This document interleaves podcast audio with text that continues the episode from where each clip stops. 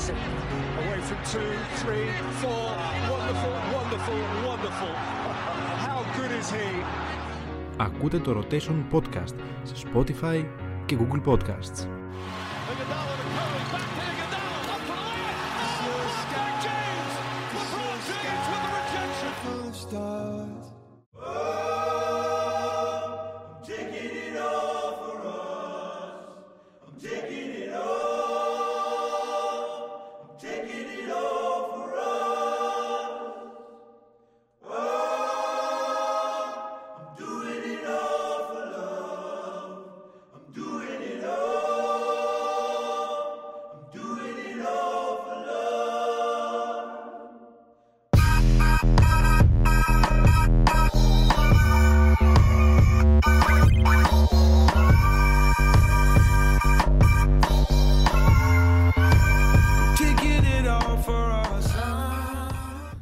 Καλησπέρα κυρίες και κύριοι. Ένα το επεισόδιο του Give and Go μετά από πάρα πολύ καιρό. Το τελευταίο μας ήταν το, ε, το special, το NBA με guest τον Γιάννη Ροζή.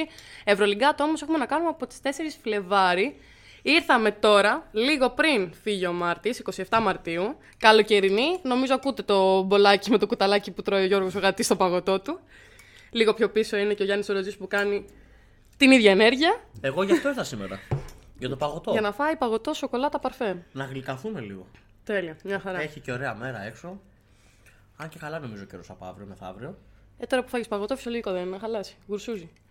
Εν τω μεταξύ και στο Γιάννης Δροσή και στο τέτοιο που έκανε προχθές στο Rolling Και στο the Ball Rolling the Ball, ναι. και στο Give and Go. Διευθυντής, ο οποίος δεν ξέρουμε γιατί βρίσκεται σε αυτή τη σελίδα. Είναι ο πρώτος που θα πάει στον ΑΕΔ. Όχι, τι λες. Και γελάει ο πίσω του μεταξύ ο Γιάννης. Από τις 4 Δευτέρου. Πλάκα, 4 πλάκα. Δευτέρου, όταν, όταν, θα πω εγώ, όταν, και αφήσαμε την Αρμάνι Μιλάνο 17η. Και τώρα η Αρμάνι Μιλάνο. Και τώρα η Αρμάνι Μιλάνο πάει με τα μπούνια για να αφήσει και την ΕΦΕΣ, μάλλον, καλώς εχόντω των πραγμάτων μέχρι τότε, ε, για να την αφήσει ε, εκτός τροχιάς οκτάδας. Τότε που λέγαμε η Αρμάνι Μιλάνο Ναι, ναι, στον που πάτο δεν- της βαθμολογίας. που δεν μπορεί, δεν κάνει. Τι αναχρονιστικό μπάσκετ παίζει ο Μεσίνα, τι ένα, τι το άλλο. Παλιωμοδίτη τον έλεγα, παλιωμοδίτη. Αν και εγώ στο πρώτο επεισόδιο τον είχα βάλει μέσα στα playoff τη. Εντάξει, και εγώ είχα βάλει την άλμπα και τη βλέπεις τώρα που είναι. Δεν είναι ακόμα στο τέλος, δεν είναι ακόμα στο τέλος. Έχει άλλη μία θέση για να φτάσει στον πάτο. Φαντάσου τότε που μου έλεγες για οχτάδα, εγώ σε ρώταγα μετά, θα μπει και δεκαεξάδα. Ούτε καν δεκαεξάδα δεν είναι. Αυτό το Η podcast Άλμπα. πρέπει να σβηστεί κάποια στιγμή. Αν και εγώ από το πρώτο επεισόδιο μέχρι ακόμα και σήμερα θα πω που πιστεύω την ΕΦΕΣ ναι.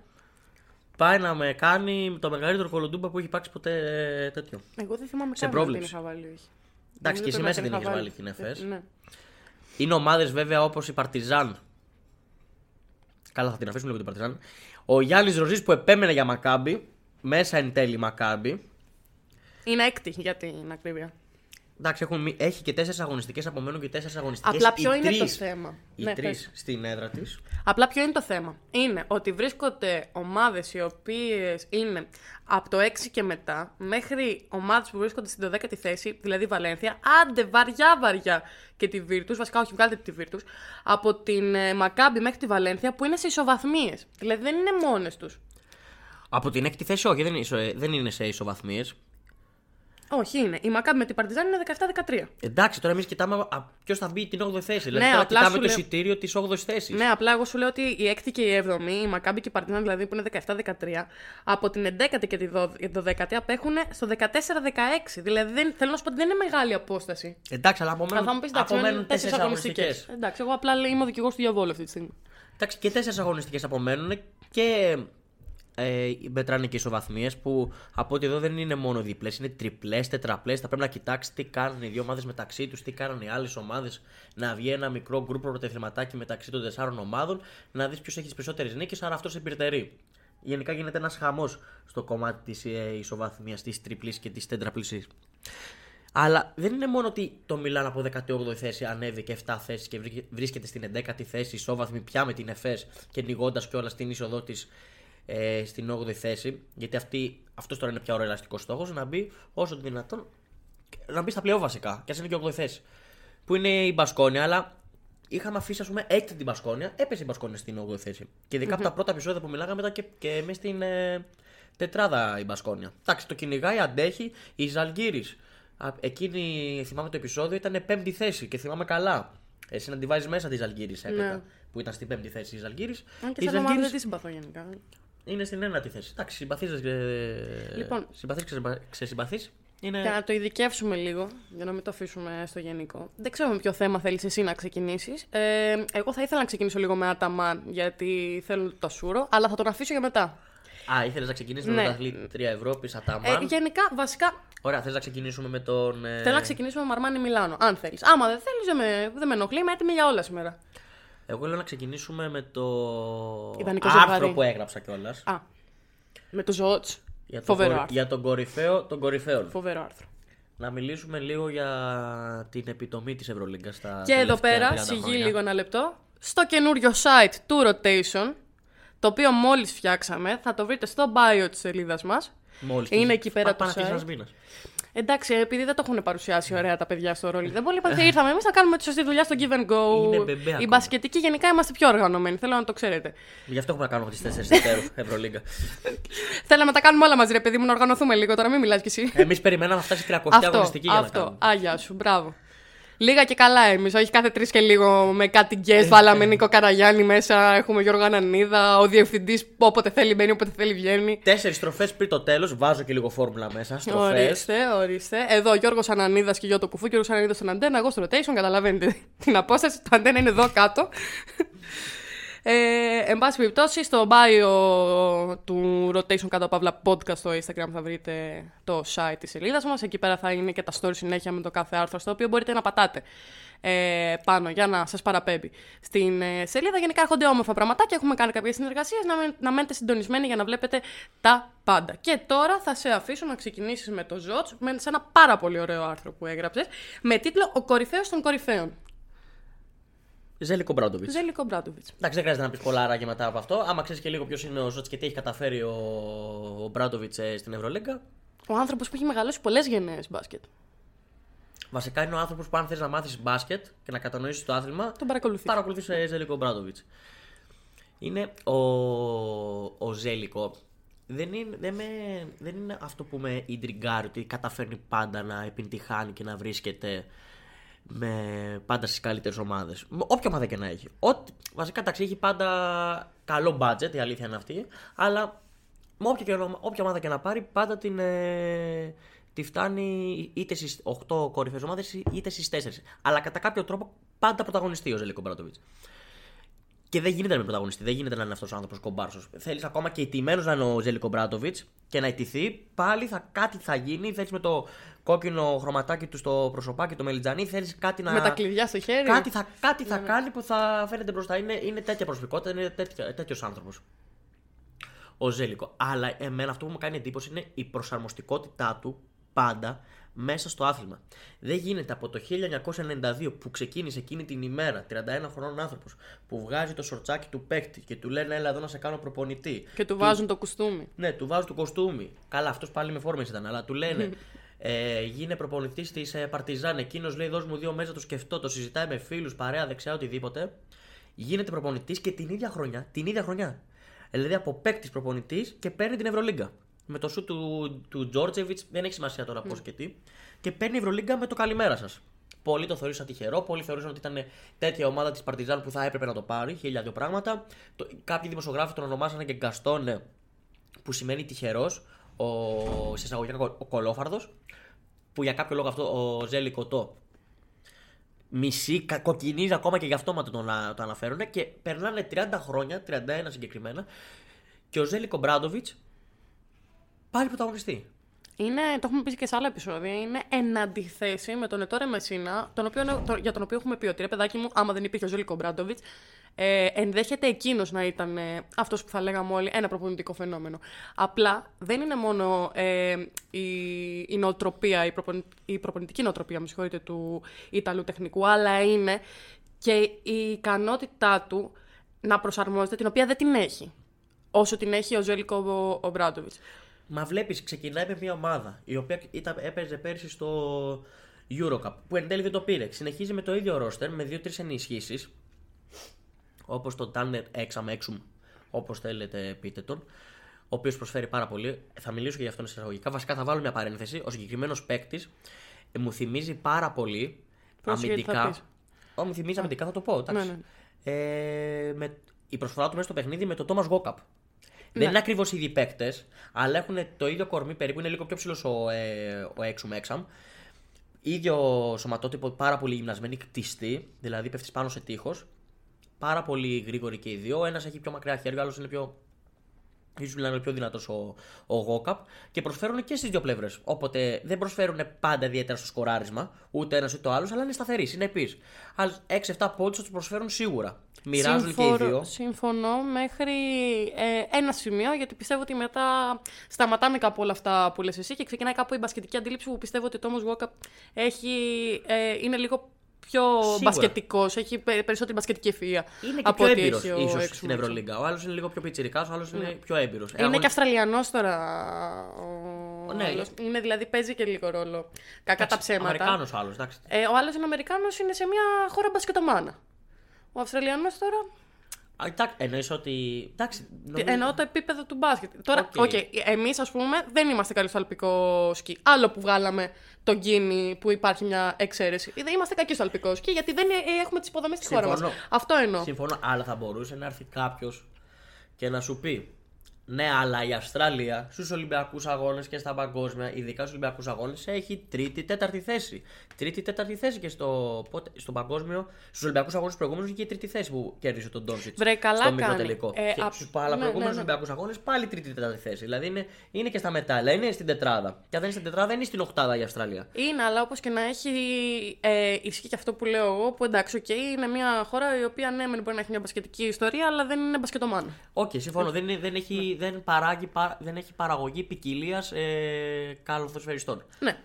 Το ακούω. Αλλά ήθελα να, συ- να μείνω στο κομμάτι ότι έχει έναν παίκτη αντίστοιχο ο Ζοτς του Τόμας Γουόκαπ. Περίπου δεν σου πω ότι είναι οι ίδιοι. Ψιλομοιάζουν. Ναι, ναι, ναι, ναι. Έχουν δηλαδή ζητάει ο κάθε προπονητής του και ο Μπαρτζόκας και ο, ο Μπράντοβιτς τα ίδια πράγματα από Αντίστοιχα, εκείνους. Ναι. θέλω να μαρκάρεις τον καλύτερο παίκτη, αλλαγές παντού, θέλω να μαρκάρεις κοντό, ψηλό, οτιδήποτε και στην επίθεση όποτε μπορείς γιατί είναι πάρα πολύ γρήγορος και αλτικός. Με το lay-up του, είδες και το κάρφωμα που έκανε στον Πολομπόη, τον. Ε, Πόστερ Ναι, τον ναι, έκανε. ναι, ναι. Όποτε μπορεί, εντάξει, δεν έχει το καλύτερο σουτ, αλλά είναι και βραδιές που θα βάλει. Πολύ ωραίο μπάσκετ τη Παρτιζάν απέναντι στον Ολυμπιακό ότι Και πέρασε με ξέρεις τι αγωνιστική. μου θυ- και ξέρεις τι. Εντάξει, και φεύγουμε λίγο από τον ομπραντοβιτ θα επανέλθουμε λίγο. Αλλά πόσο, αυτό που παρατήρησα είναι πόσο μοιάζουν αυτές οι δύο ομάδες τώρα. Όχι από την αρχή της σεζόν. Ο Ολυμπιακός, Τώρα, ναι. α- ο Ολυμπιακός από την αρχή της σεζόν παίζει ολοκληρωτικό μπάσκετ. Είναι βασικά και δύο ομάδες οι οποίες δεν στηρίζονται τόσο. Βασικά η Παρτιζάν στηρίζεται εν μέρει λίγο στο ατομικό της ταλεντο Ναι, έχει παίκτες στο Άιζο. Πάντερ, ε, Νάναλι, οτιδήποτε. Αλλά είναι και δύο ομάδες οι οποίοι αρέσκονται στην κυκλοφορία της μπάλας. Δεν τύχει όπου και η Παρτιζάν είναι, η πρώτη, είναι η καλύτερη επίθεση της Ευρωλίγκας. Ο Ολυμπιακός τώρα με βάση το τελευταίο αποτέλεσμα βρέθηκε στην τέταρτη καλύτερη επίθεση. Μέχρι το προηγούμενο παιχνίδι ήταν στη δεύτερη καλύτερη επίθεση. Δηλαδή οι δύο πρώτες ομάδες που κοντραρίστηκαν είχαν την καλύτερη επίθεση της Ευρωλίγκας που το μαρτύρησε και το, το σκορ της πρώτης περίοδου. 27-22. Εγώ θα πω κάτι λίγο πιο κλεισέ, πιο ρομαντικό, πιο ποιητικό. Πόσο μοιάζουν και πόσο διαφέρουν.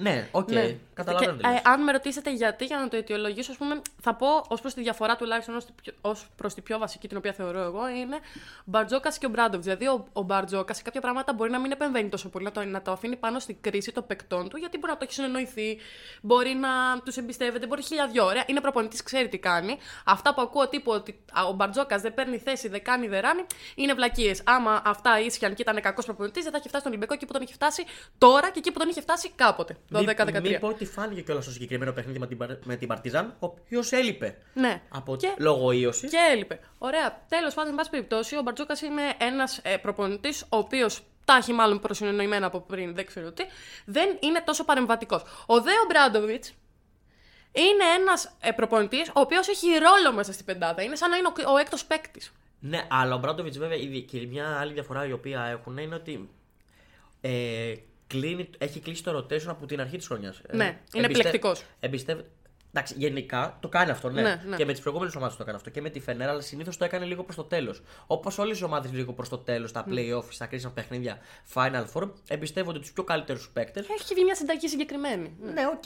Ο, ο καθένας ό,τι θέλει κάνει και ε, πάντα υπάρχουν εξαιρέσεις οι οποίοι λένε Α, έκανε rotation στον τελικό, έπαιξαν 20 λεπτά ο καθένας και πήρε Ευρωλίγκα. Αλλά συνήθως ο κανόνας, η πλειοψηφία κατά κάποιο λόγο παίζουν οι καλύτεροι παίκτες στα κρίσιμα παιχνίδια 30 με 35 λεπτα Ο Ομπράντοβιτς με τη συγκεκριμένη ομάδα το κάνει από την αρχή της σεζόν. Μη σου πω λίγο από εκεί το στραπάτσο των τριών ητών στο ξεκίνημα. Ναι. Που ξεκίνησε Ξέρει με κιόλας. ένα, ένα 3-0 ε, ήττες. Αρνητικό.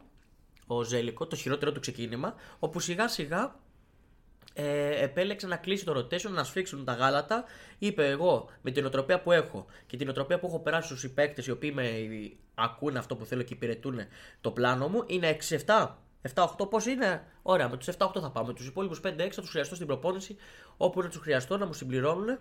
Να είναι στον πάγκο, όποτε με τραυματισμούς, με χίλια δυο πράγματα, να μπουν μέσα στο παιχνίδι. Αλλά όταν είναι οι υγιείς οι παίκτες μου, όπως π.χ. ο Λεντέι που παίζει 38 λεπτά και ο Λεζόρτ κάτι αντίστοιχο 35, πηγαίνει με κάποιους συγκεκριμένους παίκτες και πεθαίνει στο παρκέ μαζί τους ε, μέχρι το τέλος. Είναι μια διαφορά. Ενώ δε ο Μπράντοβιτς, κάτι που έχω παρατηρήσει εγώ. Ο Μπράντοβιτς, λέω, ο Μπαρτζόκας, κάτι που έχω παρατηρήσει εγώ ότι κάνει είναι ότι ας πούμε έχει κάποιους συγκεκριμένους χρόνους στο κεφάλι του. Τύπου μπορεί να είναι, σας λέω εγώ τώρα, π.χ. ο Σλούκας να κάνει ένα δίλεπτο φανταστικό και στα δύο μισά του γηπέδου. Ωραία, και να έχει ένα συγκεκριμένο χρονικό πλάνο στο κεφάλι του Μπαρτζόκας που θα πει: Οκ, τώρα θα βγεις εσύ, Κώστα, θα μπει ο Γιανούλη. Ο Λαρεντζάκης. Δηλαδή τα κάνει λίγο αυτά κάτι περίεργα, τύπου μπορεί να έχει βάλει δύο τρίποντα σερί και να το βγάζει έξω.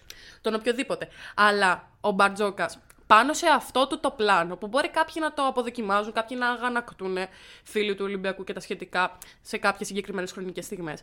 Ε, έχει την τάση να, έχει φτιάξει, να φτιάχνει μια ομάδα, τώρα την έχει φτιάξει, ας πούμε, ε, η οποία μέχρι και το 10ο της παίκτης είναι εκεί όταν το χρειάζεται. Και βλέπουμε την τελευταία φορά που σας αφήσαμε, ήταν όταν είχε παίξει ο Ολυμπιακός με την ΕΦΕΣ, στο οποίο ματ ο Λούτζης είχε οριάσει. Είχε βάλει Ναι. 13 πόντους, ρεκόρ καριέρας έκανε στο συγκεκριμένο παιχνίδι. Και είχε παίξει τρομακτική άμυνα σε Λάρκιν, Μίσιτσε, πάρα πολλά πράγματα. Φοβερός, φοβερός. Ε, τώρα, έλειπε και ο Κώστας ναι, Σούγας. τώρα επιστρέφω στον Ομπράντοβιτς. Ο Ομπράντοβιτς, όπως έγραψες και εσύ στο άρθρο σου και συμφωνώ πάρα πολύ, εσύ το έγραψες ως ότι βάζει ένα τσιπάκι σε κάθε του ομάδα. Εγώ θα πω ότι βάζει μια κασέτα σε κάθε του ομάδα για να παίζουν με τον τρόπο που θεωρεί εκείνος ότι πρέπει, που ναι, μεν έχει κάποιες ε, διαφορετικότητες, γιατί εντάξει, από το 92 μέχρι τώρα τον μπάσκετ, οπότε καταλαβαίνετε, έχει αλλάξει ε, σε όλα του τα επίπεδα, ευρωπαϊκό και αμερικάνικο και οπουδήποτε και να πα στον κόσμο. Έχει εξελιχθεί. Ναι, αλλά έχει μια συγκεκριμένη νοοτροπία την οποία την έχει εξελίξει με το πέρασμα του χρόνου. Βάζει την ίδια κασέτα κάθε φορά πιο εξελιγμένη, ανανεωμένη και παίζουν με ένα μοτίβο συγκεκριμένο, εξυγχρονισμένο οι ομάδες του. Μα δεν είναι. Εγώ δεν μπορώ να τον, πιο, να τον πω πια προπονητή το Ζέλικο. Να τον πω ψυχολόγο. Δεν ξέρω τι. Είναι- Κάτι άλλο πέρα από προπονητής, αλλά. Είναι σωστό αυτό που λες. Η ψυχο- Εγώ πιστεύω ότι σε όλα τα επαγγέλματα, πόσο μάλλον δε στον αθλητισμό, η ψυχολογία είναι το Α και το Μ. Ένας άνθρωπος που μπορεί να χειριστεί την ψυχολογία των αθλητών, γιατί οι περισσότεροι αθλητές είναι περίεργοι σαν χαρακτήρες. Ωραία, είναι λίγο ιδιότροποι. Άπαξ και βρεθεί άνθρωπος ο οποίος βάζει τα όρια του και μπορεί με... να τους ψυχολογήσει και να τους χειριστεί όπως θέλει εκείνος, είναι... είναι κάτι παραπάνω από μαέστρο. Σίγουρα. Και δεν είναι τυχαίο τώρα ότι δίνει και την απαραίτητη ελευθερία στους παίκτες του, γιατί δεν... είναι ώρε-ώρε το άιζο παιχνίδι που παίζουν οι παίκτες της Παρτιζάν. Δεν είναι τόσο άμα παρατηρήσεις τις προηγούμενες ομάδες οι οποίες είχε ο Ζελικό Μπράντοβιτς της φιλοσοφίας του. Αλλά επειδή το επιτάσσει πια το σύγχρονο μπάσκετ να υπάρχουν και παίκτες οι οποίοι παίζουν στο ένας εναντίον ενός να σε ξεκολλάνε από το, από το σκορ, ε, τους εμπιστεύει και, τα- και τους αφήνει αυτή την ελευθερία. Μία διαφορά επίσης που έχουν οι ομάδες φέτος, Παρτιζάν και Ολυμπιακός, είναι στην άμυνα κυρίως. Mm-hmm. Παρατήρησα ότι η Παρτιζάν δεν είναι τόσο δε, αρεστή. Δεν, μπορεί να το περάσει στα κρίσιμα παιχνίδια, στα playoff, μια ομάδα η οποία καμία ομάδα δεν την θέλει στη, να, να την αντιμετωπίσει. Καμία ομάδα από τις πρώτες τέσσερις ομάδες να θέλει να παίξει με την Παρτιζάν του Μπράντοβιτς. Με την έδρα που έχει. Με 20.000 κόσμο να κοχλάζει, χίλια δυο πράγματα και με τον Ομπράντοβιτ ε, που όταν κάποιος είχε κάνει δήλωση, δεν θυμάμαι τώρα ποιος, ο οποίος λέει όταν μπαίνει στο, στα playoff ο Ζέλικο είναι λες και παίζει στο σπίτι του. Ναι. Παίζει στην αρένα του. Είναι μη Οπουδήποτε μπει. κι αν είναι, είναι ναι. μη μπει. Καλά, μη σου πω για Final Four να φτάσει. Εντάξει, εκεί δεν το συζητάω. Αν φτάσει Final Four ο Ζέλικο Μπράτοβιτς, κάτι θα κάνει όπως έκανε το 2002 με την Πολόνια. Θα ε, έβαλε τον Λάζαρο Παπαδόπουλο στο δεύτερο ημίχρονο. Κατέβασε από τον. Βασικά ανέβασε από τον Ποντιρόκ από τη θέση 3, τον έκανε playmaker. Κάνει τίποτα έτσι ε, tricks, τα λεγόμενα κολπάκια του και. Και στο τέλος πανηγυρίζει. Και τώρα, τώρα, από έναν προπονητή ο οποίος έχει μεγάλες παραστάσεις από playoff και Final Four, θέλω να πάμε σε έναν άλλον, ο οποίος είναι τα τελευταία χρόνια η παρουσία του εκεί ε, σταθερή σχεδόν. Εργίνα Ταμάν λέγεται ο κύριος. Έτερος προπονητής. Ε, έτερη τουρκικής ομάδας, γιατί κάποτε ήταν στη Φένερο Μπράντοβιτ, πλέον είναι στην ΕΦΕΣ, εδώ και χρόνια βασικά ο Αταμάν. Εργίνα Ταμάν. Δεν ξέρω αν το είχατε παρατηρήσει κάποιοι, εμείς το είχαμε παρατηρήσει σίγουρα γιατί το συζητούσαμε κιόλας. Ε, στην αρχή αυτής της σεζόν, σε κάθε νίκη, ε, σήκωνε το χέρι του ψηλά, δείχνοντας τα τρία δάχτυλά του, όπως κάνουν οι διαιτητές όταν θέλουν να σηματοδοτήσουν στη γραμματεία την ε, προσπάθεια τρίποντης ε, Εκτέλεσης. εκτέλεσης. Ε, και το σήκωνε συνέχεια. Αυτό, επί της ουσίας, για εκείνο σηματοδοτούσε, ήθελε βασικά να ερμηνεύσει, ε, ότι έρχεται το triple. Το, Όχι 3 το pit. triple, το Το 3-pit. 3 pit. Ότι έρχεται το 3 pit. Η πρώτη ομάδα η οποία θα το κατάφερε, ναι, αν- που δεν, θα- μάλλον δεν θα το καταφέρει, αλλά κρατάμε μικρό καλάθι ε, στην Ευρωλίγκα, από τότε που ονομάστηκε Ευρωλίγκα, και το έχει καταφέρει η Ιουγκοπιάστικα το λίγο πιο πριν, το 1989-90-91. Ε, και το έκανα αυτό. Γενικά εγώ. Τώρα δεν ξέρω για σένα. Ε, με τους εριστικούς ανθρώπους ε, τους συμπαθώ όταν είναι εριστικοί και γνωρίζουν ε, μ, ότι θα τα καταφέρουν, εν πάση περιπτώσει. Γιώργος, εσύ είσαι λίγο εριστικό. ώρες, ώρες, είναι η αλήθεια. Αλλά γενικά έχεις winners mentality. Ο Δε Αταμάν, γενικά σαν προπονητή, συμπαθώ τις προπονητικές του δεξιότητες, αλλά δεν συμπαθώ το προπονητικό του λέγειν όσο αφορά το χαρακτήρα του πριν και μετά κάθε παιχνίδι. Τον, βλέ- τον βρίσκω κάπως ηρωνικό. Ώρες, ώρες, χωρίς απαραίτητα να χρειάζεται. Ναι, αλλά ο, ο Αταμάν κάνει αυτό με τα τρία δάχτυλα. Τώρα από τα τρία δάχτυλα, από το 3 pit, πώ φτάνει να κυνηγά την είσοδο στα playoff και όταν ίδιος δηλώνει πια ότι δεν θα βρισκόμαστε εμείς εκεί στην Οχτάδα. Καλή επιτυχία στις υπόλοιπες ομάδες. Είναι σαν να δηλώνει, ενώ έχει μαθηματικές ελπίδες, ότι πετάω λευκή πετσέτα. Σύμφωνα, σύμφωνα και με το πρόγραμμα το οποίο έχει, γιατί έχει να αντιμετωπίσει ομάδες οι οποίες έχουν κίνητρο, όπως έχει να παίξει με τη Μιλάνο, με τη Φενέρε, με την Μπολόνια. Είναι κα- δύσκολα παιχνίδια. Αλλά για μένα ο Ταμάν, επειδή έχω ακούσει πολλά γύρω από το όνομά του, σε άλλα συμφωνώ, σε κάποια άλλα διαφωνώ. Την τελευταία τετραετία, πενταετία τουλάχιστον, εγώ του βγάζω το καπέλο σε ένα σημείο γιατί ε, με την ΕΦΕΣ και με το σύνολο το οποίο έφτιαξε, έπαιξε ολοκληρωτικό μπάσκετ και μ, εγώ την έχω ονομάσει, εντάξει, πολύ υπερβολικό θα μου πείτε, αλλά τουλάχιστον στα, στο κομμάτι της Ευρώπης ε, το παραλληλίζω με το μπάσκετ το οποίο έπαιξαν οι Golden State Warriors στην ε, Αμερική. Τόσο γρήγορο μπάσκετ, ε, πολύ τρίποντο, πάρα πολύ τρίποντο και ε, ήταν κυριαρχική σε, ε, σε κάθε τομέα στο παρκέ και σε άμυνα και σε επίθεση. Δεν είναι τυχαίο ότι το 19 πήγε τελικό, το έχασε από την ε, Τσεσεκά Μόσχας. Στο 20 είχαμε, το 20 είχαμε τον ε, κορονοϊό και την καραντίνα και διακόπηκε η Ευρωλίγκα. Η ΕΦΕΣ βρισκόταν εκείνη τη στιγμή πρώτη με τρεις ήττες μόνο. Καμιά άλλη ομάδα ακόμα και σήμερα με το νέο φορμά της Ευρωλίγκας δεν έχει καταφέρει να έχει τόσες λιγοστές νίκες. Ενδεχομένως να έφτανε μέχρι τέλους δηλαδή. Εδώ ήταν το απόλυτο φαβορή, είχε και τον ε, τρομακτικό εκείνη την περίοδο σεληνιασμένο Σέιν Λάρκιν που πέταγε 40 σχεδόν σε κάθε παιχνίδι. Πρέπει να βάλει δύο 40στι 40 μέσα σε μια χρονιά που η οποία δεν έληξε κιόλας. Δηλαδή δεν φτάσαμε μέχρι τα playoff. Είχαν απομείνει και λίγα παιχνίδια για να τελειώσει η κανονική διάρκεια. Δηλαδή σκέψου τι μπορούσε να γίνει, τι μπορούσαμε να περιμένουμε από εκείνον τον παίκτη εκείνη τη χρονιά. Γιατί είχε κάνει τρομακτικό Final Four, Final Four το 19 με 30 οι οποίες εν τέλει δεν βοήθησαν να κατακτήσει την κούπα η ΕΦΕΣ. Κάνει τρομακτική σεζόν μέσα στο, μέσα στο 20. Έρχεται ο κορονοϊός, τελειώνει το παραμύθι. Όλοι λέγαμε αδικία για την ΕΦΕΣ, κρίμα αυτή η ΕΦΕΣ να μην πάρει μια Ευρωλίγκα. Έρχεται το 21, παίρνει την πρώτη Ευρωλίγκα ο Αταμάν. Μετά κάνει μια, μια όχι τόσο καλή σεζόν. Μοιάζει το 22 η σεζόν της ΕΦΕΣ με την τωρινή. Κακός πρώτος γύρος, τρομακτικός δεύτερος γύρος, η οποία την έφτασε μέχρι την πέμπτη θέση, τέταρτη. Περνάει στο Final Four, κάνει το back to back. Το έχει σηκώσει και το back to back εκεί. Σήκωνε και εκεί χέρια, αν θυμάσαι. Σηκώνε τα δάχτυλά του, θα κάνω. Είμαι ο, είμαι ο προπονητής και θα κάνω. Και εμπιστεύομαι την ομάδα μου και θα κάνουμε back to back. Με, το, ε, με MVP Βασίλη Εμίσιτς. Και έρχεται φέτος και έχει τέτοια αυτοπεποίθηση γιατί το έχει αποδείξει και καλά κάνει και έχει τέτοια αυτοπεποίθηση στην ομάδα του. Γιατί το ρόστερ του περίπου είναι ίδιο και μη σου πω και καλύτερο από ό,τι πέρσι. Με προσθήκες Κλάιμπερν, Ζίζιτς, ε, Βασίλη Μίσιτς ε, κράτησε και που ακουγόταν να βγει στο NBA, τον Σέιν Λάρκιν, τον Μπράιαντ, το οποίος έκανε πολύ καλό Final Four πέρσι στε- στο, Βελιγρά, στο Βελιγράδι, που ήταν και ο παίκτης κλειδί με τον Ολυμπιακό με 5-4 τρίποντα. Γενικά έχει φτιάξει ένα σύνολο ίδιο με προσθήκες εκεί που πονούσε στη θέση 3 με Κλάιμπερν, ίσως το καλύτερο τριάρι αυτή τη στιγμή στην Ευρώπη, τον ε, Άντε Ζίζιτς και είναι λογικό να υπάρχει αυτή η εμπιστοσύνη στην ομάδα του και το λεγόμενο 3 γιατί έχει αποδείξει ότι τα τελευταία 4-5 χρόνια παίζω ρε παιδιά, ρε αδέρφια μου, το καλύτερο μπάσκετ. Μου αρέσει καλά τα λες, εγώ δεν το συμπαθώ.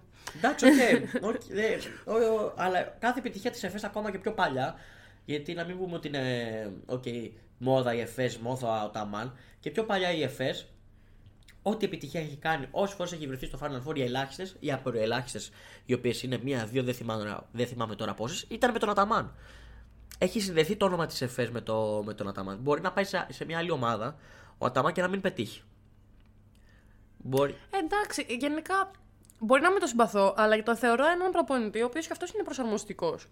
Ε, και το θεωρώ έναν εξαιρετικό προπονητή. Θεωρώ ότι άμα πάει σε άλλη ομάδα, ε, θα αφήσει το στίγμα του και πιστεύω ότι θα τα πάει αρκετά καλά μαζί. Η της. αλήθεια είναι δεν ξέρω κατά πόσο προσπα... προσαρμοστικός ήταν πιο παλιά ή, ήταν, ε, ή περίμενε την τωρινή εποχή που έτσι εξελίχθηκε το μπάσκετ με το τρίποντο και με την ταχύτητα που η οποία έχει οι κατοχές έχουν αυξηθεί. Ε, παίρνουν, κάνουμε επιθέσεις μέσα σε 5-6 δευτερόλεπτα, 7 δευτερόλεπτα. Δεν πηγαίνουμε τόσο, τόσο στο τακτικό κομμάτι, σε σετ επιθέσεις ή οτιδήποτε. Που μπορεί να του ταιριάζει αυτό το στυλ. Φάνηκε τουλάχιστον με την ΕΦΕΣ και το απέδειξε και είναι πάρα πολύ καλός. Καλός ή κακός, συμπαθείς, δεν το συμπαθείς.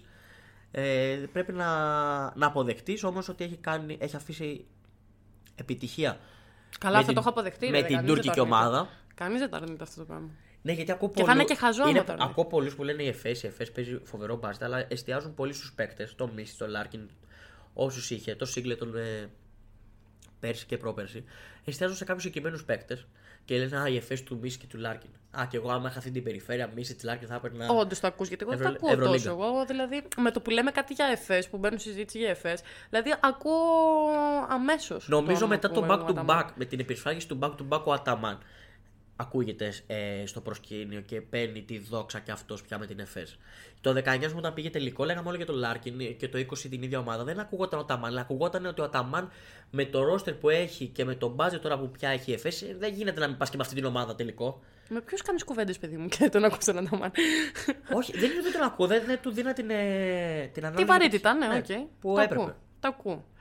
Όπως Ε, για πολλά χρόνια αυτό ακούγονταν και με τον Λάσο. Με τη Ρεάλ. Που πας με τον ε, Λάσο, που δεξιά με τον Λάσο, ε, ο Λάσο με τον Σέρχι Ροντρίγκες, ο Λάσο με τον Γιουλ. Λογικό είναι ο Λάσο να φτάσει εκεί, Μίροτιτς, ε, Ταβάρες, αλλά ο Λάσο με, τη- όταν ξεκίνησε από το 9-10 πότε πήγε στην ε, Ρεάλ και την πήγε Final Four και την ξαναπήγε Final Four με τον Ολυμπιακό το 13 και σε σταθερές παρουσίε στην Οχτάδα. Ο Λάσο κάποια στιγμή άλλαξε τον μπάσκετ του κι αυτός. Αναγκάστηκε. Δεν, Αναγκάστηκε. δεν εφασιζόταν θέλω από μόνο στην επίθεση. Που είχε τότε η καλή Ρεάλ και έφτανε μέχρι τους τελικούς. Το 13-14 Ναι, που εντάξει, φάγε είχε τα Τζέισι χαστούκια, Κάρολ, είχε που τις φάγε τα Παναγιώτες χαστούκια. Μάτια. Ναι, είχε, τα- είχε αυτό που λες. Τους παίκτες, όλους αυτούς. Αλλά πρέπει κάτι να γίνει. Όταν ήρθε όμως και πήρε τον Νοτσιόνι το 15 και πήρε και τον Ματσιούλις και πήρε και κάποιους άλλους παίκτες, οι οποίοι σου λέει θα έχω κάποιους στρατιώτες στρατηγούς να μου παίξουν και, τον, και τη ρημαδιασμένη άμυνα. Ο Σέρχι δεν μου την παίζει την άμυνα. Ο Κάρολ δεν μου την παίζει άμυνα. Ο Γιουλ τρέχει μαρκάρι όλο και δεν μου την παίζει αυτό την άμυνα. Θεωρώ πως αυτή η Real ήταν από αυτές τις ομάδες. Βασικά ήταν αυτή η μία ομάδα η οποία είχε παίκτες που μπορούσαν να τη δώσουν τη λύση στο επιθετικό μισό για οτιδήποτε. Αλλά το μοναδικό πράγμα στο οποίο δεν είχε βρει λύση ήταν η άμυνα. Και πιστεύω ήταν και ο λόγος που μετά ο, Πα- ο Παναθέος, λέω, έλα. Ο Ολυμπιακός ε, έκανε το back to back. με την άμυνά του. Ναι. Γενικά και τα δύο για να κατακτήσεις κάτι πρέπει να, να σου είναι εισάξια. Ή αντί λίγο παραπάνω, αλλά πρέπει να υπάρχουν και τα, και τα δύο κομμάτια. Πρέπει να υπάρχει ισορροπία. Πρέπει και το κομμάτι της άμυνας και το κομμάτι της επίθεσης. Αν δεν τη βάζεις το καλάθι, δεν θα κερδίσεις ποτέ. Αλλά αν δεν έχεις και συνέχεια πόντους, πάλι δεν θα κερδίσεις ποτέ. Υπάρχει μια τάκα την οποία δεν θυμάμαι τώρα ποιος τη λέει, ποιος την έχει πες πει. Να. Ότι με την επίθεσή σου θα κερδίσεις μεγάλα παιχνίδια. Ο Μπράντοβιτς την έχει πει. Αλλά με την άμυνά σου θα κερδίσεις πρωταθλήματα. Ναι, ο Μπράντοβιτς. Δεν είμαι σίγουρος να το έχει πει ο, Μπρα- ο Μπράντοβιτς. Πρέπει να το έχει πει ένας από το NBA. Αλλά είναι μεγάλη αλήθεια αυτό. Θα, η επίθεσή σου θα λειτουργήσει για μερικά βράδια η οποία θα σου δώσει μεγάλα παιχνίδια, αλλά είναι κάποια, παιχνίδια, κάποια παιχνίδια όμως θα παίρνει άμυνά σου. Εκεί τα, τα, τα κλειστά, αυτά που δεν σου βγαίνει τίποτα μπροστά, θα το κάνεις με την άμυνά σου και με τη θέλησή σου. Δεν είναι τυχαίο που ο Ολυμπιακός τον τελευταίο καιρό, ας περάσουμε και λίγο στο κομμάτι του Ολυμπιακού. Θα έδινα πάσα διαφορετική, αλλά μου άρεσε αυτή που αλλά ο είπαμε. Ολυμπιακό, ας πούμε, περνάει μια κοιλιά. Ναι. Οκ, και- κερδίζει. Το να κερδίσει την κακή σου ημέρα. Ευρωπαϊκή κοιλιά, Ναι. για να είμαστε συγκεκριμένοι. Ναι. Αλλά ακόμα και στο πρωτάθλημα δυσκολεύτηκε με, τον τον Κολοσσό. Κολοσσό και με τον Παναθηναϊκό. Κέρδισε στο, σου, στο σουτ. Και αν δεν γινόταν και αυτό με τη- στην τελευταία φάση, δεν είναι ότι άλλο το αποτέλεσμα, αλλά αν δεν γινόταν και αυτό, θα μπορούσε να είναι ένα διαφορετικό αποτέλεσμα αν πήγαινε στην παράταση. Κλειστό παιχνίδι και με τον Παναθηναϊκό. Ναι. Δεν, δεν ενθουσίασε, δηλαδή, θέλω να πω, με την εμφάνισή του ή με την εικόνα του. Δεν ενθουσίασε στο παιχνίδι με τον Κολόσο. Κέρδισε ναι, μεν. Δεν ενθουσίασε και στη Ζαλγκύρης που κέρδισε και εκεί. Και με την Παρσελώνα, το δεύτερο ημίχρονο του ήταν καλό, αλλά το πήρε μέσα από την άμυνά του. Περιόρισε δηλαδή τα επιθετικά. Ε, όλα όπλα αυτά της φάνηκαν με Μπαρτσελώνα. την Παρτιζάν τώρα. Ναι. Τώρα με την Παρτιζάν πάλι το ίδιο. Και με την Αρμάνι όπου έχασε. Έχει δηλαδή δύο ήττες και νίκες, τι οποίες δεν έχει πείσει ο Ολυμπιακός. Γενικά περνάει το τελευταίο μήνα μια, ε, μια κοιλιά. Που λογικό είναι, ένα ντεφορμάρισμα. Να κάνω εγώ τώρα την ερώτηση του ενός εκατομμυρίου. Ναι. Όσοι Θα έχουμε μας δώσει ένα τώρα την. εκατομμύριο, δηλαδή. Ε, δύσκολα.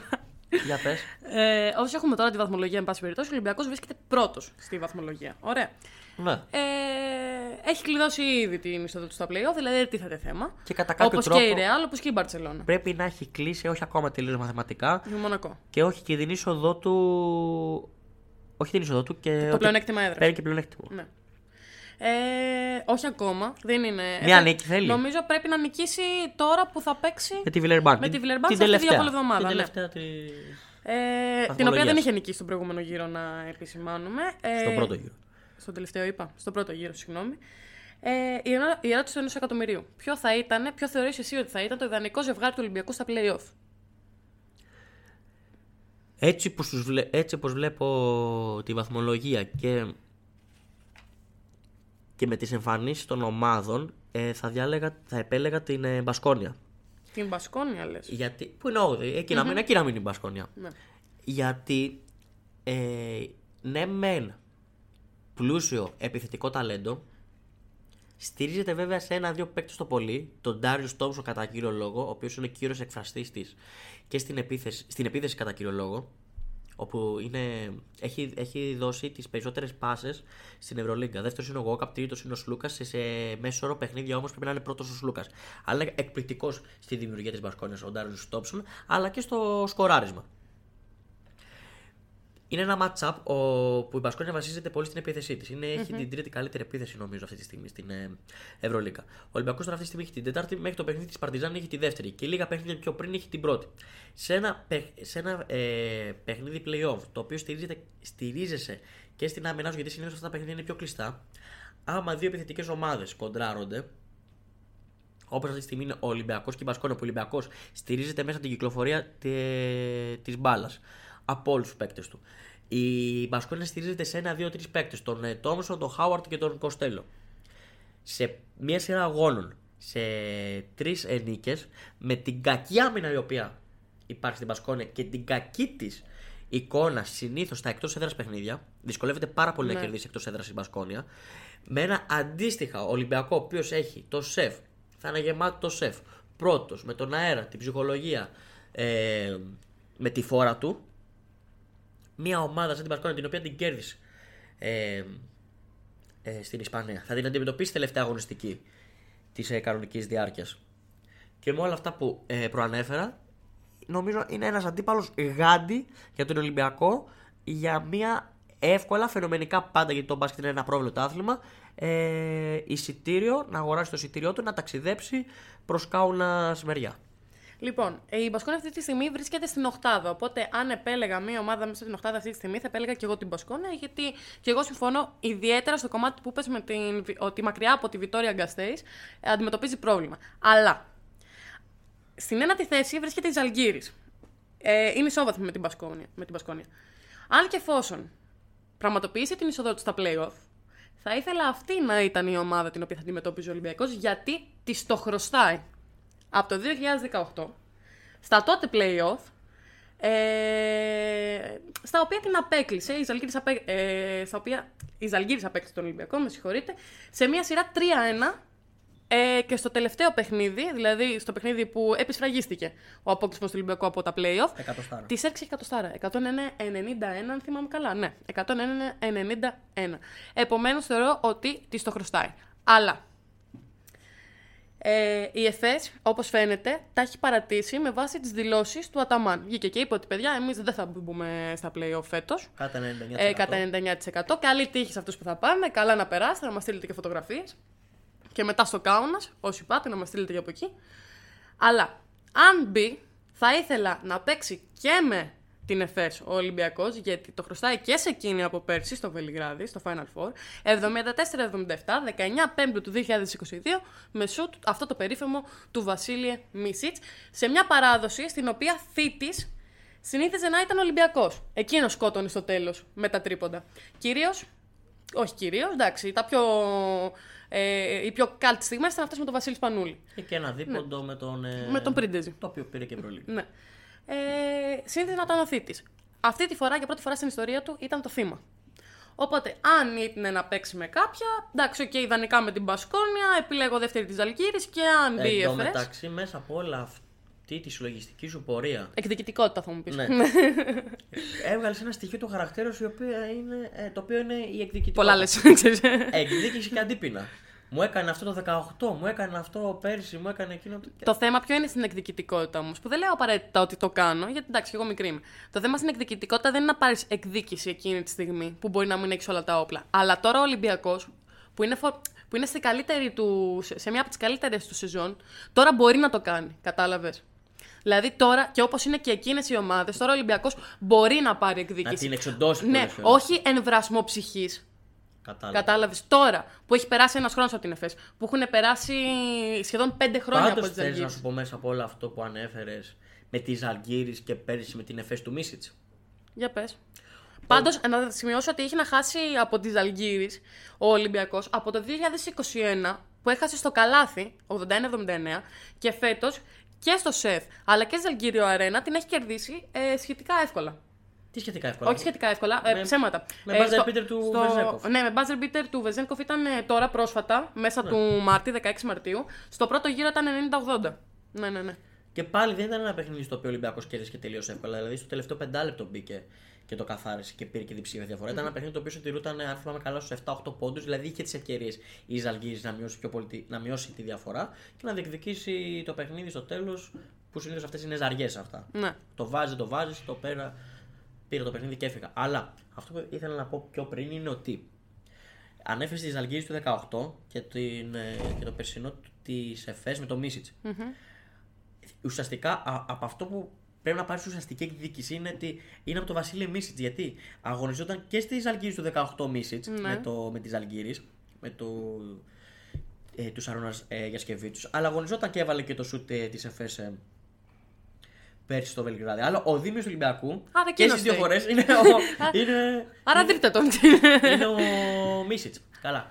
Πέρα από τα αστεία, η- γενικά αυτή η Ζαλγκή ήταν πάρα πολύ καλή ομάδα. Ήταν και η αρχή του, ε, του Σάρας στην προπονητική του καριέρα και απέδειξε και αυτός με το καλημερα ότι θα είναι ένας καλός προπονητής και ότι θα απασχολήσει τα επόμενα χρόνια. Δε, με την Παρσελώνα θα ακουστεί ότι δεν έχει, πε- δεν έχει. Όχι ακουστεί και, είναι, και εγώ συμφωνώ.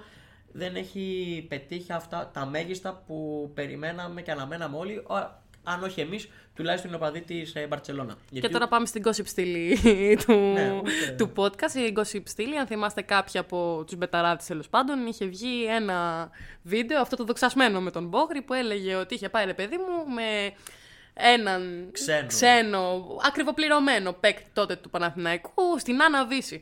Βγήκανε, τα πιανε, τα σπάσανε, γυρίσανε, έφαγε παντόφλα από το Ζότς. Γιώργος αρέσει Βύση με το κλειδί. Πήγαινε πάνω, πες τώρα 100 φορές γεια στο Λάβαρο Στον Ντομινίκ Βίλκιν. στο Wilkins, πήγαινε πάνω και τώρα ήρθε ο Γιασικεβίτσιος, όχι τώρα που παίξε με τον Παναθηναϊκό, πριν που παίξε με τον Ολυμπιακό, Το- όταν στην και Ήττα. έχασε στην Ήττα και πέρασε μια βόλτα να τραγουδήσει το Είμαι στα Ψυχεδέλεια. πάνω. Είμαι στα πάνω μου, είμαι στα, Στα ωραία μου. μου, με την Άννα Βύση. Εμείς δεν κατηγορούμε. Και δεν- γιατί και εμείς ε, Άννα Βύση ναι, πηγαίνουμε. εμείς δεν κατηγορούμε, εμείς δεν ξέρουμε, η εκπομπή διαχωρίζει και δεν υιοθετεί. Απλά τώρα εμείς παραθέτουμε κάποια στοιχεία που έτσι τυχαία μου Όχι, εγώ είχαν θα εμένα πάρω. τώρα. Εγώ μαζί του είμαι. Έρχεσαι Καλά εδώ, έκανες. έρχεσαι εδώ Καλά στην έκανες. Ελλάδα. Άμα το έκανες στην τελική, Δεν καλά θα το πας έκανες. στη Βύση. Γιατί άμα έρθει ο Μπράντοβιτς, δεν θα πάει στο ρέμο που είναι και αγαπημένος του; Έτσι, μπράβο. Αυτό είναι. Ένα βράδυ έχεις, έρχεσαι στην Ελλάδα. Όλοι στο τέλος εδώ καταλήγουν. Και αυτοί που κράζουν, εδώ έρχονται. Α- Αυτό είναι. Ακόμα και οι Ιταλοί. Και τώρα που πάει η Ιταλή, Ναι. έχετε ακούσει την περιβόητη αναγέννηση, τη μεσαιωνική; Γενικά, ήσασταν καλοί στην ιστορία; Εσύ, Γιάννη Ροζή, ήσουν καλός στην ιστορία στο γυμνάσιο και στο Λύκειο; Εσύ, ήσουν Γιώργο; Καλός είναι. Ο Γιάννης δεν απάντησε, άρα καταλάβατε. Όχι, καλό είναι αυτός. Τον έχω, Ωραία. τον έχω μελετήσει. Θα ξεκινήσουμε με τον ορισμό, όπως έγραψα και στο άρθρο, ότι α- η αναγέννηση, εν πάση περιπτώσει, ρε παιδί μου, επί της ουσίας, ήταν ένα χρονικό φάσμα στο οποίο ήθελε να μεταβεί από την κουλτούρα του Μεσαίωνα σε μια νεωτερικότητα. Δηλαδή, ήταν μια προσπάθεια εξυγχρονισμού. Συνδέθηκε με, κα- με κάτι μεγάλες κοινωνικές ε, αλλαγές, λίγο με τις γυναίκες, ε, λίγο με τη βασιλεία και όλα τα σχετικά, μεταξύ 15ου και 16ου αιώνα. Δηλαδή, όλα βιώνοντα αυτά. το μεσαίωνα μπαίνοντας στην. Ε... Ναι, ναι, ναι. ναι. Λοιπόν, και αναγέννηση. τώρα, πού κολλάει η αναγέννηση ε, με ένα γάμα και δύο νη. Στην τωρινή Αρμάνι Μιλάνο του Ετόρε Μεσίνα. Τώρα κάνουμε, ολοκληρώνουμε τον κύκλο. Με αυτό που ξεκινήσαμε, έτσι θα τελειώσουμε. Δηλαδή εσύ είναι ο Ελ Γκρέκο. Ποιον Ελ Γκρέκο, μωρέ, τι, τι, κάτσε, κάτσε εκεί, κάτσε εκεί. Είχε άσχητη. Λέγανε Μεσαίωνα και ε, Αναγέννηση. Ο Ελ Γκρέκο ήταν. Ξε- Δεν ξέρω, πιστεύεις ότι δεν ξέρω ποιος είναι ο Ελ Γκρέ- ο Ελ Γκρέκο; Να ζήσει η Κρήτη. Να ζήσει η Κρήτη Το καταρχάς. σπίτι όμως του Ελ Γκρέκο είναι στην, ε, στην, Ισ- Τολέδο. στην Ισπανία, στο Τολέδο. Αφού το μετά οποίο, πήγε εκεί. Το οποίο έχω επισκεφθεί, το Τολέδο. είχα, πάει, Ωραίο σπίτι, ωραίο είχα, διάβη. είχα πάει για πέντε μέρες. Στο, Τολε- όχι, είχα πάει για πέντε μέρες στη Μαδρίτη. Αποφασίσαμε με την παρέα μου να κάνουμε μια μονοέμερη στο Τολέδο. Ξέροντας ότι είναι και το σπίτι του Θεοτοκόπουλου. Δευτέρα. Δομήνικος Θεοτοκόπουλος, δεν ήθελα να το πεις, ήθελα να το ρωτήσω. Δομήν, εντάξει, το ξέρει.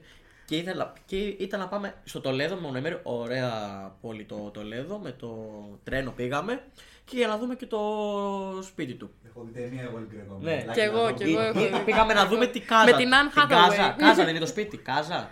Ε, δεν θυμάμαι πώς λέγεται τώρα. Ε, Κα- κάζα, Κάσα- κάζα, Κάσα κάζα. είναι στα Ισπανικά, Κάζα είναι στα Ε, Ιταλικά. Ισπανία πήγα, άρα Ισπανικά μιλάμε. Άρα είναι Κάσα, δεν είναι Κάσα. Κάσα. Είναι Κάσα σαν να λέμε φέρετρο ένα πράγμα. Και πήγα. Και τι έγινε, ρε παιδιά; Ήταν κλειστό το σπίτι, το μουσείο του.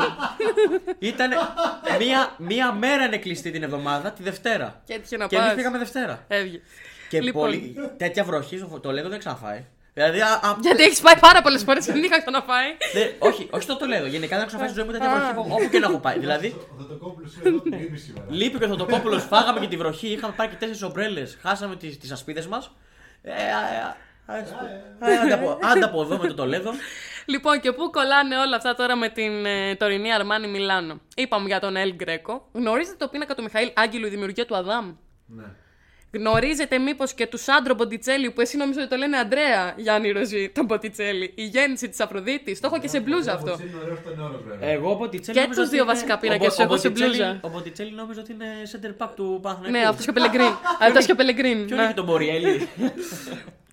Το Μορέλι. τον Μπορέλη. Λοιπόν, σκεφτείτε τέλος πάντων τη δημιουργία του Αδάμ και τη γέννηση της Αφροδίτης να έχουν πάει ένα βήμα παρακάτω. Και τι εννοώ.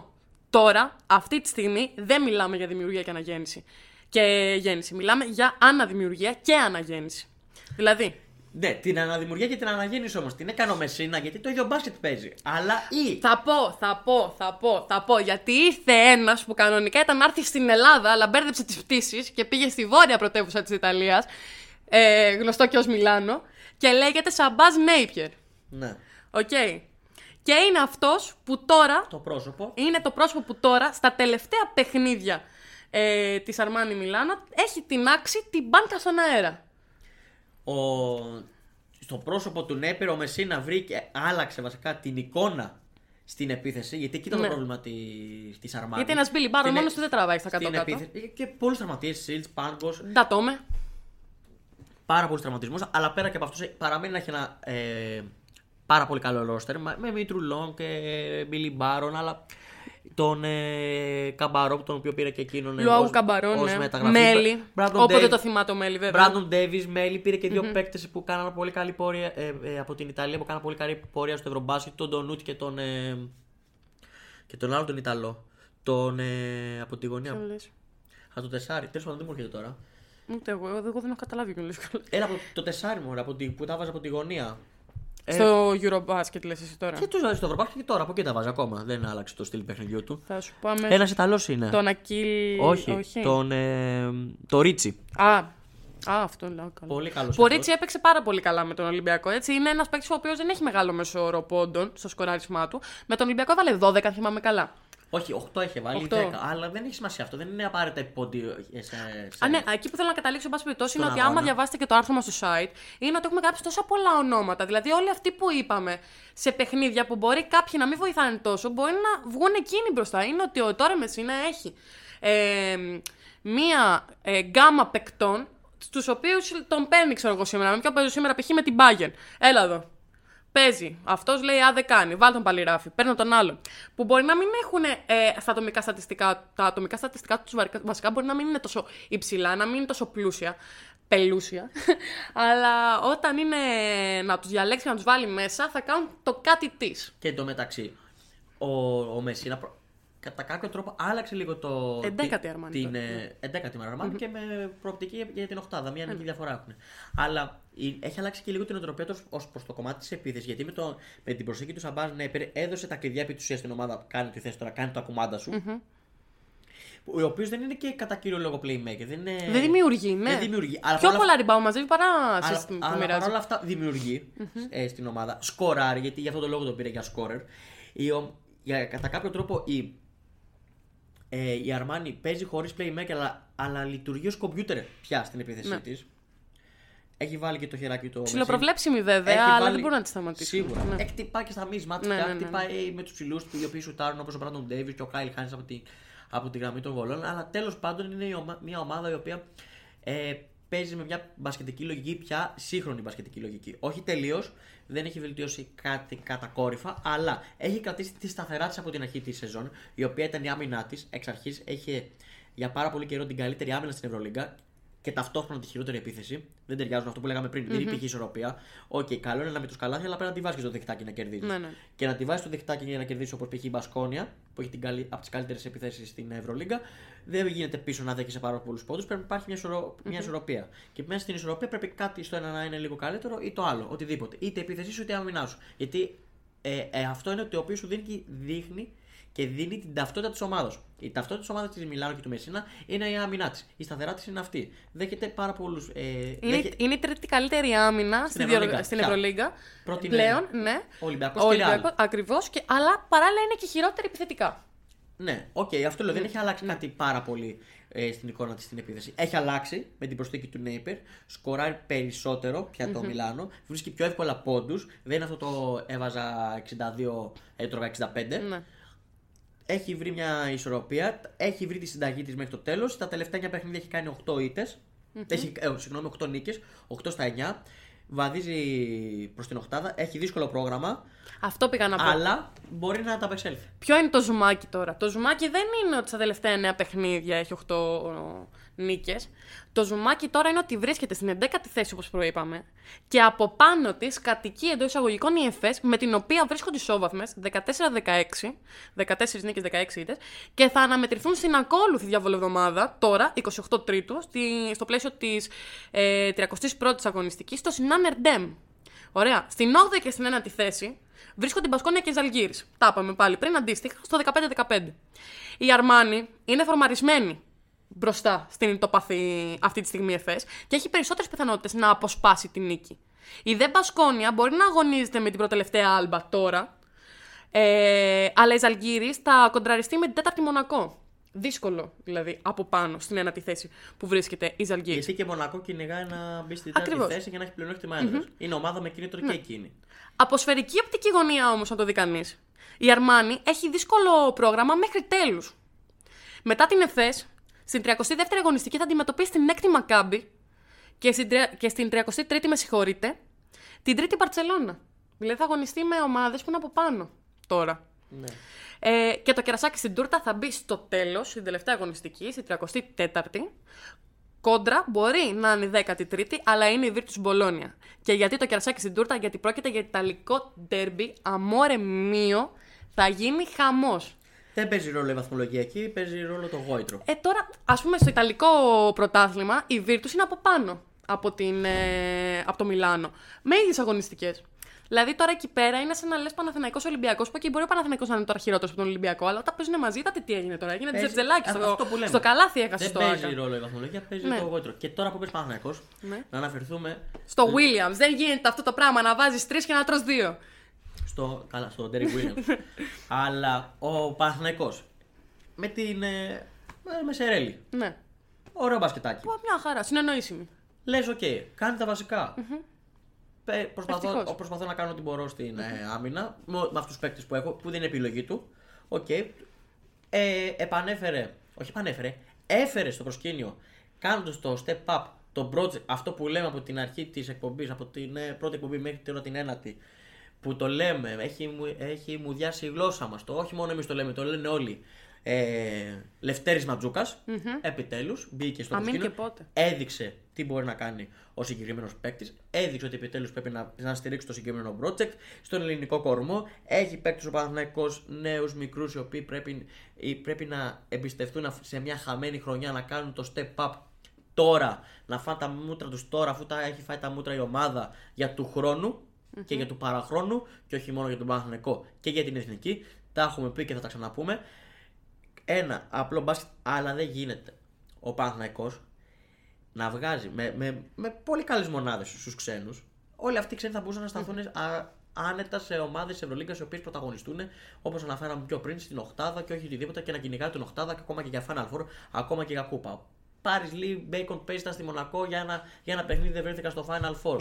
Πονίτκα με τον ε, Γκουντάι της αγωνιζόταν στη Ζενίτη, η οποία ήταν πέμπτη-έκτη θέση αν δεν φεύγανε οι ρώσικες ομάδες. Ο Williams ε, γυρολόγος στην Ευρωλίγκα ήταν νούμερο 2 ε, στο draft τότε στο NBA. Πάρα πολύ καλοί παίκτες. Παπαγιάννης πέρσι ήταν ε, ως Έλληνας ε, καλύτερος ε, ίσως σέντερ με νούμερο 1 ε, μπλοκέρ και rebounder. Χίλια δύο πράγματα. Ο Walters, οκ. Καλές ε, μονάδες. Γκριγκόνις το ίδιο στην ΤΣΣΚΑ Μόσχας. Καλή σεζόν με τη Ζαλγκίρις. Πήρε, το, πήρε τη μεταγραφή του στην Τζεσεκά Μόσχας. Πάλι το ίδιο και εκείνη με την ε, ρώσικη εισβολή στην Ουκρανία. Βλέπεις, ακούς αυτά τα ονόματα, βλέπεις τη βαθμολογία του Παναθηναϊκού, λες εντάξει, κάτι μπορεί να συμβαίνει σε όλες τις ομάδες, να μην βρει κάτι χημεία. Το αποκαρδιωτικό δεν είναι αυτό. Είναι η εικόνα του Παναθηναϊκού. Είναι η, η αδιαφορία και η απάθεια των παιχτών πια. Δεν γίνεται ακόμα και με τον Ντέγια Ράντονιτς, λέγαμε το ίδιο. Δεν γίνεται ακόμα και με τον Σερέλη, ο οποίος Σερέλη σου δίνει μια εμπιστοσύνη, μια ελευθερία. Να κάνεις τα βασικά πράγματα, να μην υπάρχει αυτό το άιζο, να γίνεται μια κυκλοφορία της μπάλας, να βλέπουμε τα απλά πράγματα. Μις, χτυπάμε στο μισ match, ένα ποστάρισμα, ένα πικερό, να περνάει μπάλα από όλους, να προσπαθούν να δίνουν, και, να, να δίνουν να, εκεί στην άμυνα ε, πες το, ρόλο και παρόλα αυτά να, συ- να, να συνεχίζεις να έχεις την ίδια εικόνα. Και εκεί που στην Ευρωλίγκα δίνεις μια διαφορετική εικόνα και παίρνεις και το ζεστό χειροκρότημα απέναντι στην Παρσελόνα. Έχεις κάνει και δύο συνεχόμενες νίκες με τη Βιλερμπάν εκτός έδρας και τον Ερυθρό τον οποίο τον έκανες, ε, με τον οποίο έκανε ανατροπή. Και όλα αυτά να έρθει στο ελληνικό πρωτάθλημα και να κάνεις τρεις συνεχόμενες ήττε με πάω στην, ε, στο παλατάκι. Με τον Ολυμπιακό ε, στο γήπεδο σου που και λες Ολυμπιακός, αλλά το, 11 το 12-0 ε, νησάφι πια. Πρέπει κάποια στιγμή να κερδίζει. Αν δεν κερδίζεις και σε ένα διάφορο παιχνίδι, τον αντίπαλος ο οποίος δεν κατεβαίνει, δεν παίζει και καλά, είναι χειρότερος από σένα μέσα στο παιχνίδι, αλλά και πάλι χάνεις. Και παίζεις και με την Nike τρία συνεχόμενα παιχνίδια και έχεις να παίξεις ακόμα σε Ρόδο και Περιστέρι και δεν είσαι εξασφαλίσει ακόμα και τη δεύτερη θέση σε ένα πρωτάθλημα στην Basket League που τα τελευταία χρόνια είσαι ο κυρίαρχος και αυτοκράτορας, η εικόνα είναι αποκαρδιωτική. Ο... Μόλις τώρα ενημερωθήκαμε πως ο Ολυμπιακός θα αποσύρει το νούμερο 7. Τιμής ένεκεν για τον Βασίλη Σπανούλη και θα κλείσω με, με αυτό ε, για το Παναθηναϊκό. Στόχος αυτή τη στιγμή είναι η ανοικοδόμηση. Μπέικον, Williams και Παπαγιάννης δεν παίζουν άμυνα και είναι τρεις εκ των παικτών της αρχικής πεντάδας. Ο Λί για μένα είναι ο πιο σταθερός παίκτης. Ο Γκριγκόνης δεν έχει βρει σταθερά ε, πατήματα. Τον έχουν χρησιμοποιήσει, τον έχουν χρησιμοποιήσει λάθος φέτος. Έχει ο, ανέβει Γκου- φέτος. Ναι, Έχει ανέβει ο στα Γκουντάιντι στοιχεία. είναι παίκτης που δεν ταιριάζει στην ομάδα όσο έχει τώρα. Και το συμπέρασμα. Είτε έρθει ο Σάρας, είτε έρθει ο Λάσο, είτε έρθει ο Αταμάν, είτε ακόμα και παραμείνει ο Σερέλης σε αυτή την θέση ε, του head coach, η ομάδα πρέπει να βρει ταυτότητα. Δεν θα πω το σύνθες τύπου οι μισοί πρέπει να φύγουν από την ομάδα, αν και το πιστεύω. Εκεί που θέλω να καταλήξω όμως είναι πως η ομάδα θέλει ταυτότητα πρώτα πριν από κάθε τι άλλο και βάσει αυτής να βρεθούν παίκτες για όλες τις θέσεις. Αυτό θα πω εγώ. Ταυτότητα που αντικατοπτρίζει την ιστορία του.